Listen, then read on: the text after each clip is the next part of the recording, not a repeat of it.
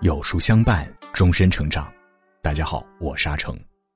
今天为您分享的文章题目是：真正的人生从四十岁开始。如果你喜欢今天的分享，不妨在文末右下角点个再看。林语堂在《苏东坡传》里说：“苏东坡的人生是从四十岁之后开始的。四十岁之后，在不如愿的命运里，苏轼所行是崎岖的道路。”所见是辽阔的风物，一蓑烟雨任平生。他后半生活出来的滋味，比前四十年更韵味深长。一四十岁以后更清醒。熙宁九年的中秋节，四十一岁的苏轼和同僚畅饮于超然台上，每逢佳节倍思亲，推杯换盏间，苏轼已是醉眼朦胧。他见九天银光乍泄，不由思念起弟弟苏辙。当初因与王安石政见不同，苏轼自求外放，希望调任到离苏辙较近的地方，以期多相聚。可事与愿违，因公务缠身，兄弟俩七年未曾团聚。亲人隔山河，皓月当空洒。苏轼借酒意，挥墨写下：“但愿人长久，千里共婵娟。”人生的悲欢离合难有定数，唯愿他们多喜乐，常安宁。少年莽撞，总想离家仗剑走天涯，可是等到一定年纪，愈发觉得家是颠沛生活最好的归宿。元丰一零八零年，四十五岁的苏轼被贬黄州，一家人随迁。世间没有绝对的得失，失之东隅者，往往能收之桑榆。之前官务的繁忙，历史的挤压。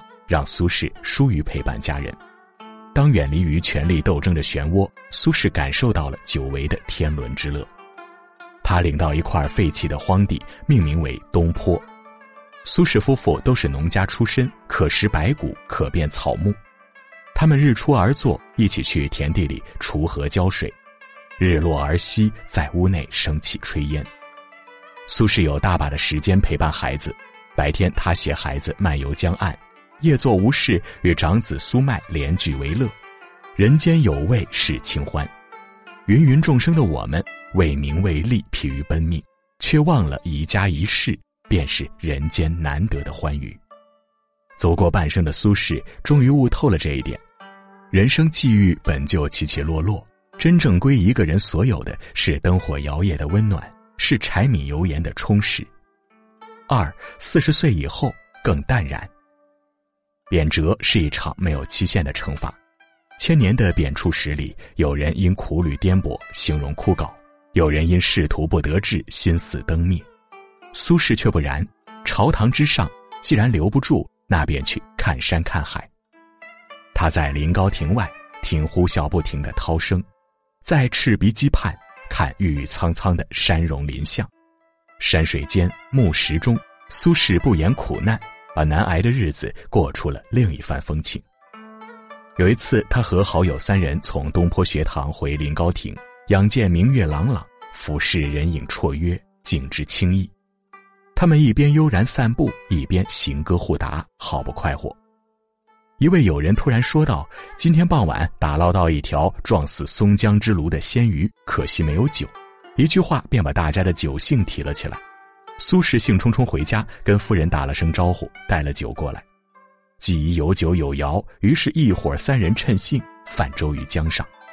这只是苏轼生活的一个缩影。独自一人时，苏轼会设衣登上崖顶，仰天长啸；或游于赤壁，唱一曲《归来未晚》。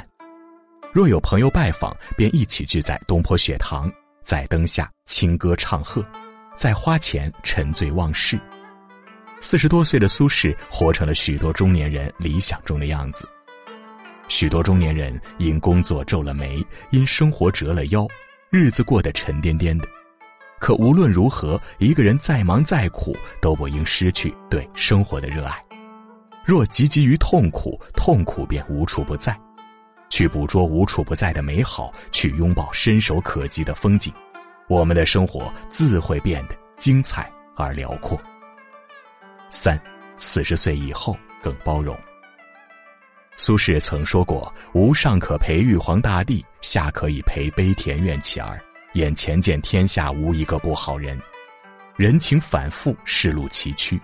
苏轼这一生教人无数，有人谤他，有人帮他，但无论何种人，相逢一笑泯恩仇。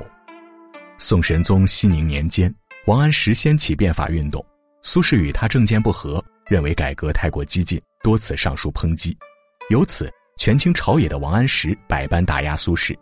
可让人没想到的是，乌台诗案发生时，许多同僚噤若寒蝉，王安石却为苏轼仗义直言，力谏道。岂有盛世而杀才士乎？最终，苏轼活下来了，被无情打压过，又被予以受首过，种种是非恩怨，谁能道得清、说得尽？苏轼做出了选择，只记人恩，不记人过。被征召回京师时，他途经金陵，特地去看望王安石，一杯浊酒下肚，前尘往事烟消云散。那段时间，他们一起天天出游，或观赏山川美景，或谈论古今，惺惺相惜。人来人往，皆是缘分使然。遇到对的人，志同为朋，道合为友；遇到错的人，能懂那就懂得放下，解脱自己的心。昔年好友张敦屡次陷害苏轼，最后把他流放到海南。可后来预设北归时，苏轼没有报复，反叮嘱他好好养病。昔日同事沈括曲解附会他的诗词，上告朝廷，为乌台诗案埋下伏笔。